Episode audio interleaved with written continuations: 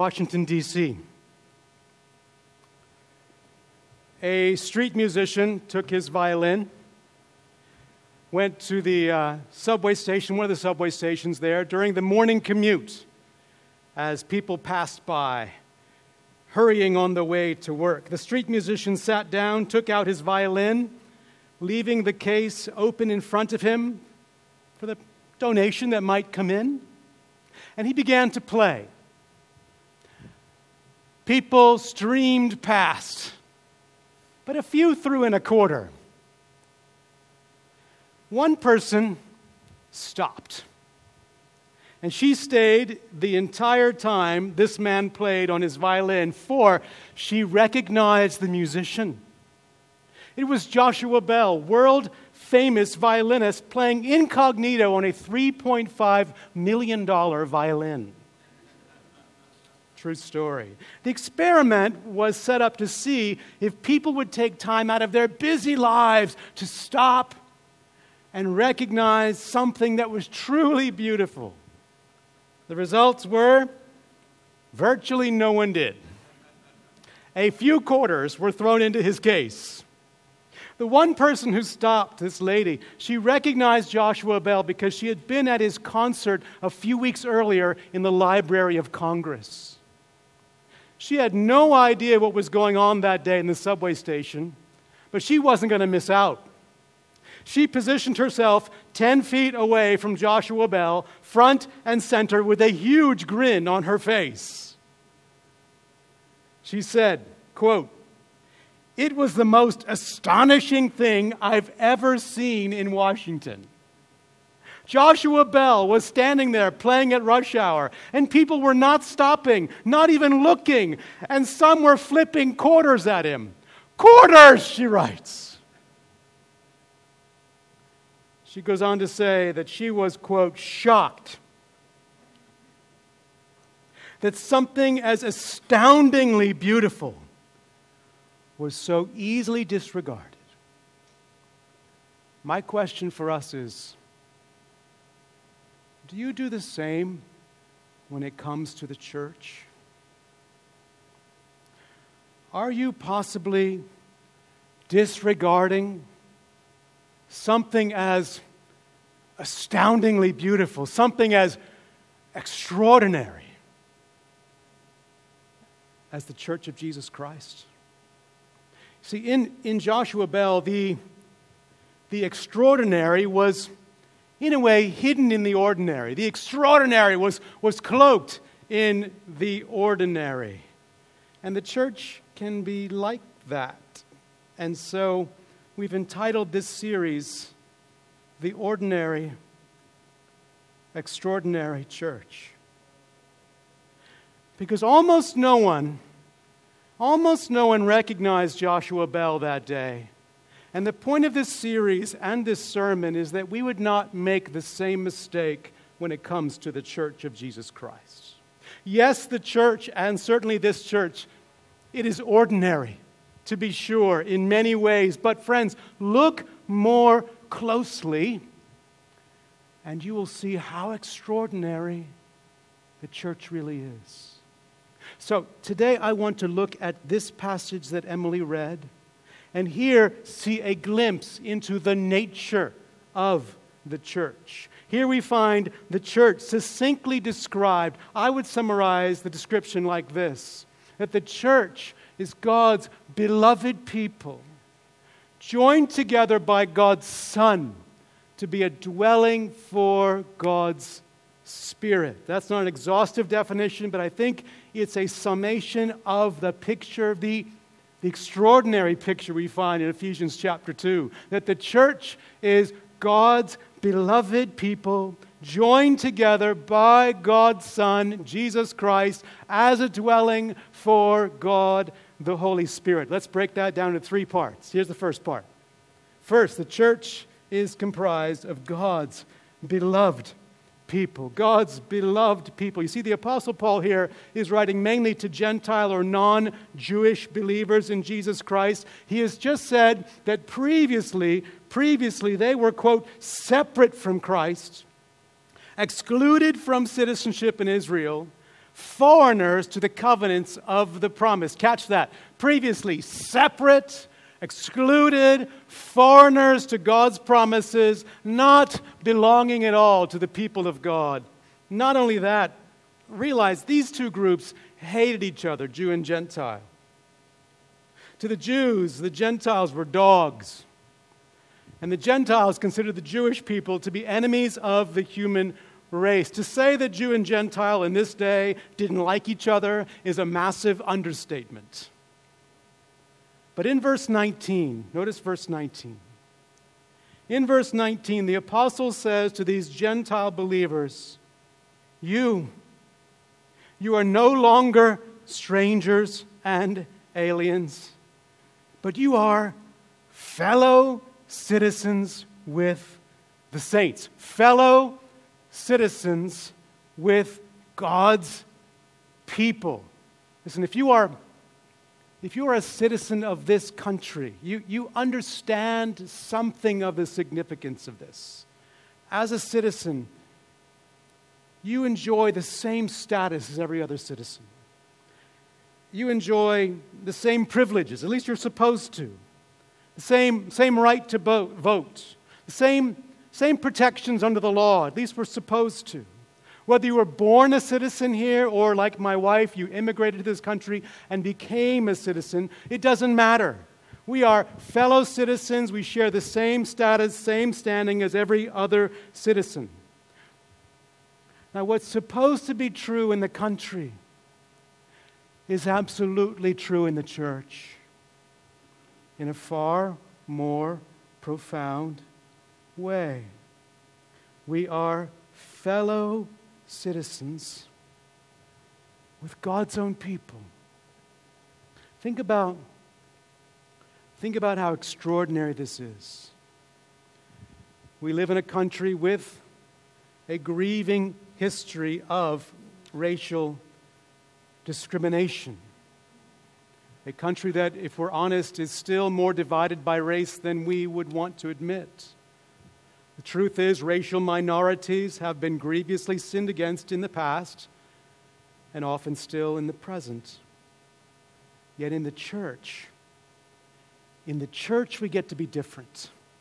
In the church, we must be different.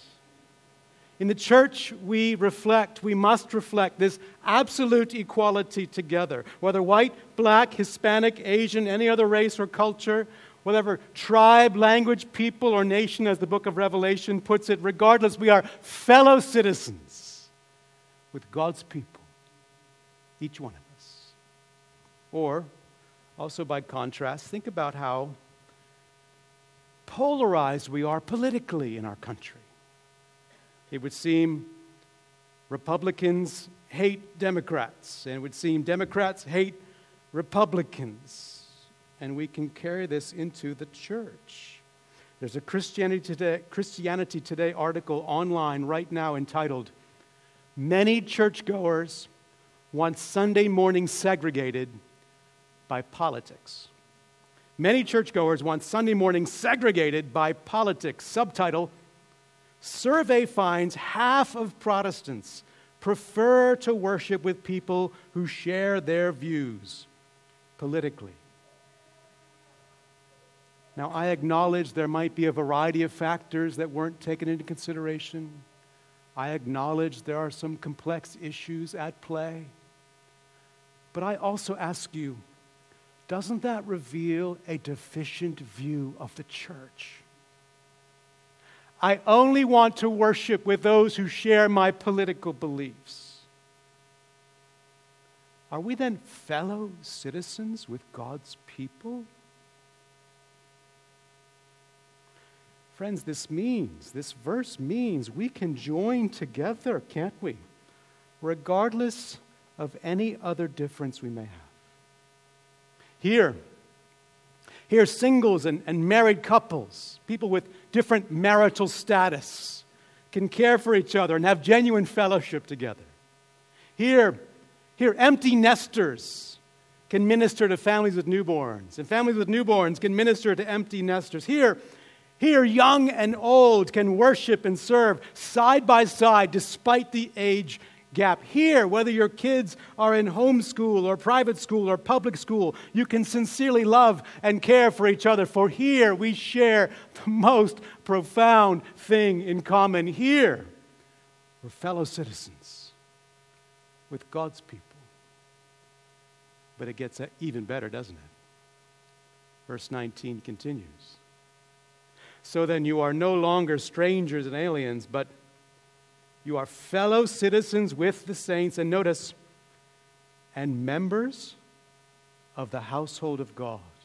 Members, members of God's own family. It's, it's a great thing to be fellow citizens. But it's even greater still to be members of the same family, having God as our Father together, and you, if you have trusted Christ, you as His own beloved child. You see, friends, the church, the church is a group of people who are the object of God's special love, God's saving, redeeming love. And God's view of the church must shape our view of the church. Think about it. When you sit down for Thanksgiving dinner in a couple of months, it's hard to believe, it's only about two and a half months away. When you sit down to Thanksgiving dinner, you probably don't invite someone to Thanksgiving dinner just because they're a fellow citizen of the state of California. I mean, if you do that, that's great. But you probably don't go to Costco, meet someone, and say, Oh, you're a citizen of California too? Come on over for Thanksgiving. You don't do that. I mean, we have a certain bond as fellow Californians, it only goes so far. But if you are, if you are in the same family, if you have, have the same, same father and you are brothers and sisters in that family, well, that changes everything, doesn't it? I have a sister in LA. If she needed something, I wouldn't hesitate to go. My, my, father's in Orange County. If he needed something, I would certainly try to be there. My mother is in West Virginia. I have aunts and uncles in, in South Carolina. If they needed something, I would be there as soon as I could. Shouldn't I have something of a similar attitude toward my brothers and sisters in Christ, especially those who are joined with me in the same local church. It's been said don't go to church for the friends you choose, go to church for the family God chooses for you. Don't go to church for the friends you want to choose, go to church for the family God chose for you. So, friends, ask yourself this question for application How how is being God's beloved people together? How is that shaping how you relate to others right here? How is this extraordinary picture of the people of God? How is this impacting how you relate to people who are different from you in particular? I mean, does being God's beloved people together does that ensure you treat people who are different from you racially with absolute equality? It must. Or, or ask yourself this which is more important?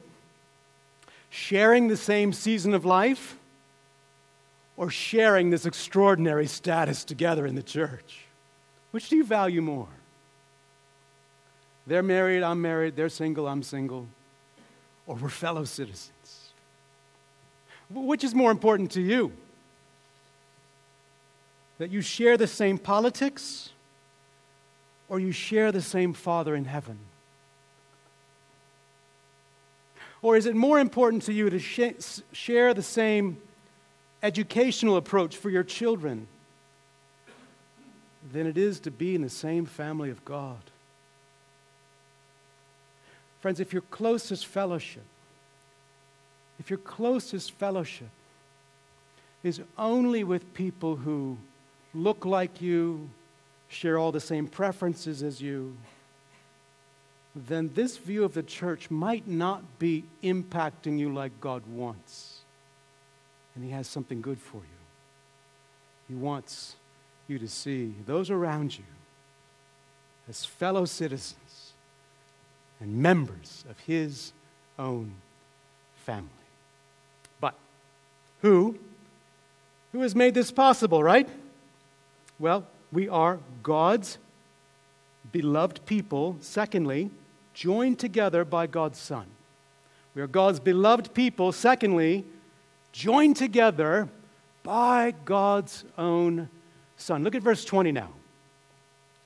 This household now in verse 20, verse 20 is built built on the foundation of the apostles and prophets with Christ Jesus himself being the cornerstone. So now the metaphor for the church changes from citizens in a nation and family members to a building project, a structure, a building built on a foundation, a foundation of the apostles and prophets. Well, what does that mean? Well, the apostles were Jesus' authorized representatives who wrote Holy Scripture by the inspiration of the Holy Spirit. And prophets, prophets here are not, not probably Old Testament prophets in light of the order he uses apostles and then prophets. Most likely, these are New Testament era prophets who also communicated divinely given truth. So, these are two groups, two groups of people who communicated truth about God, or from God rather,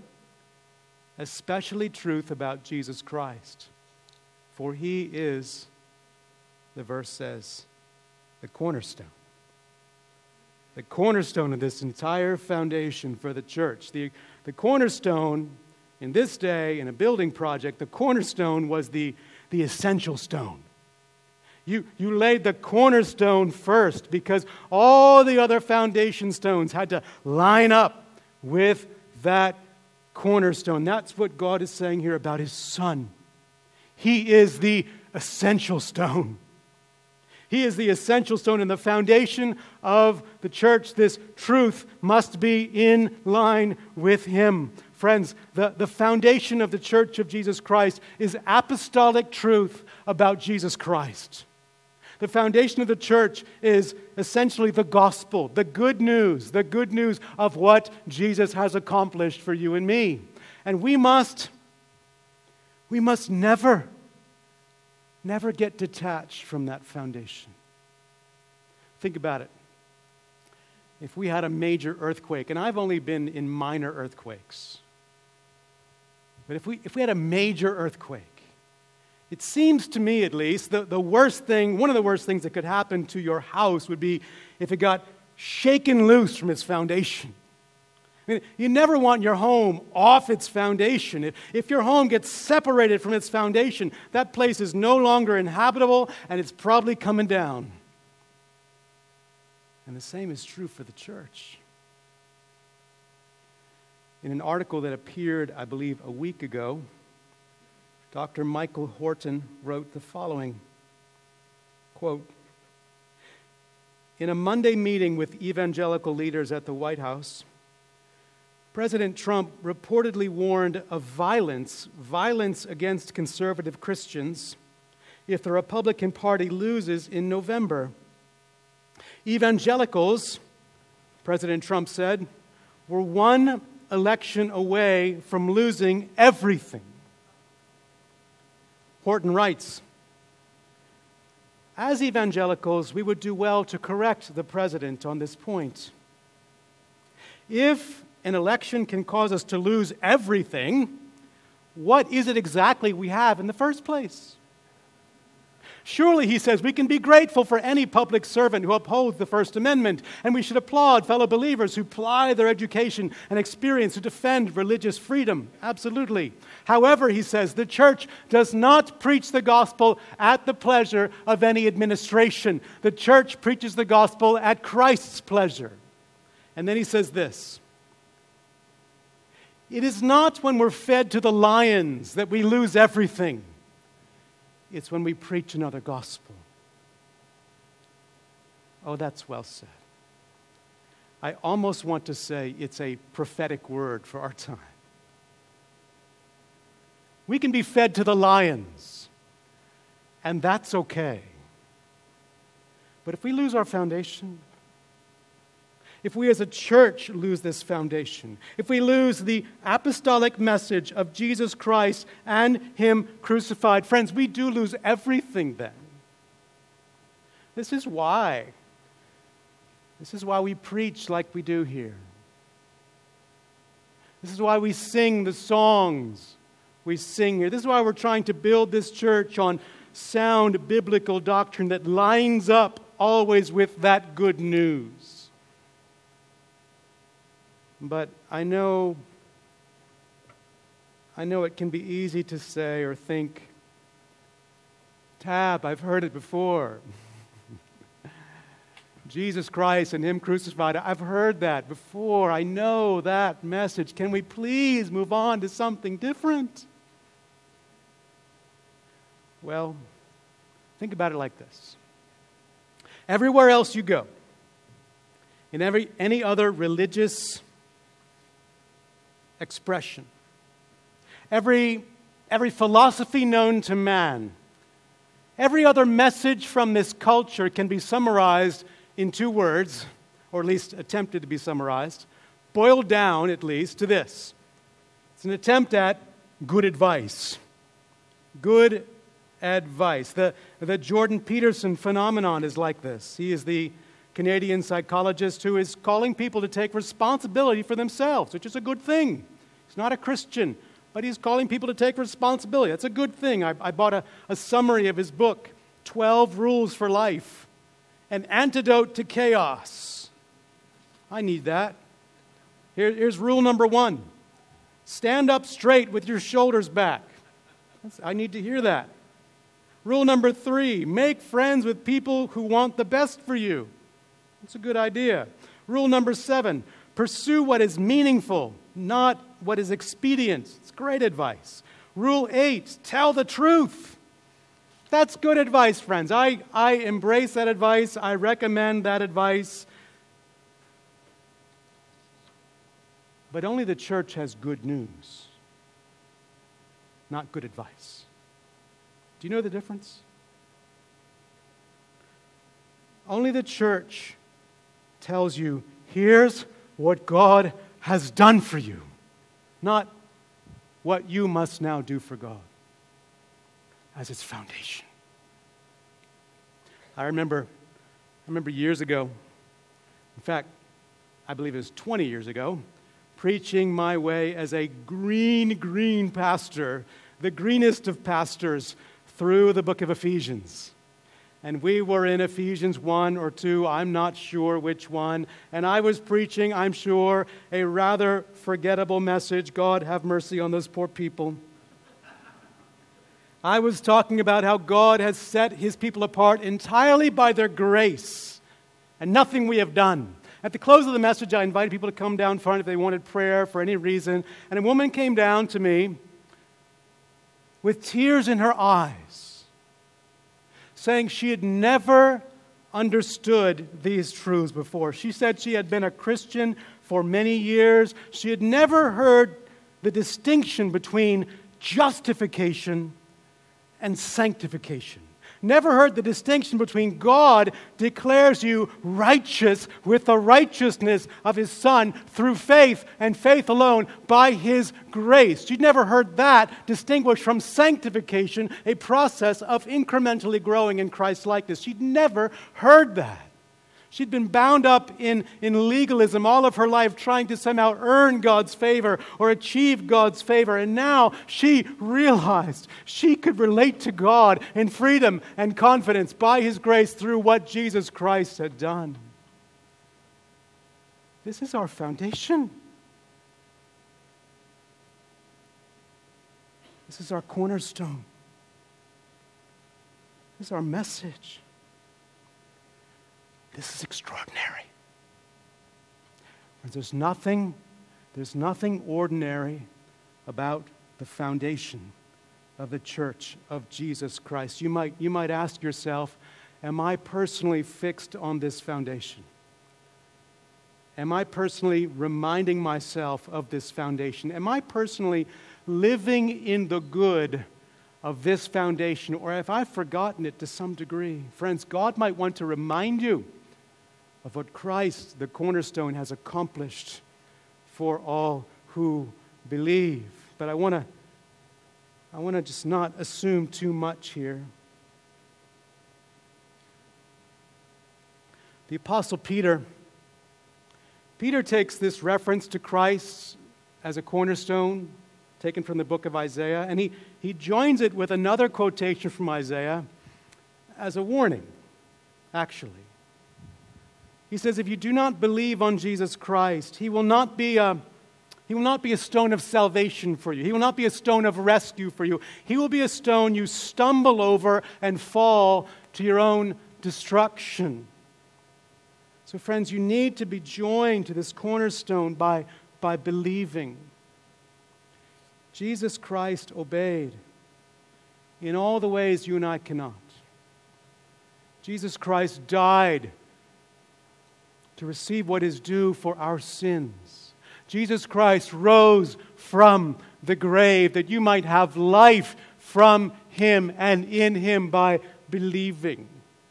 I urge you, don't stumble over Jesus in unbelief. Come to him, the cornerstone, believing, trusting, relying on his finished work to take away your sins. And friends, he will. So, track with me the church.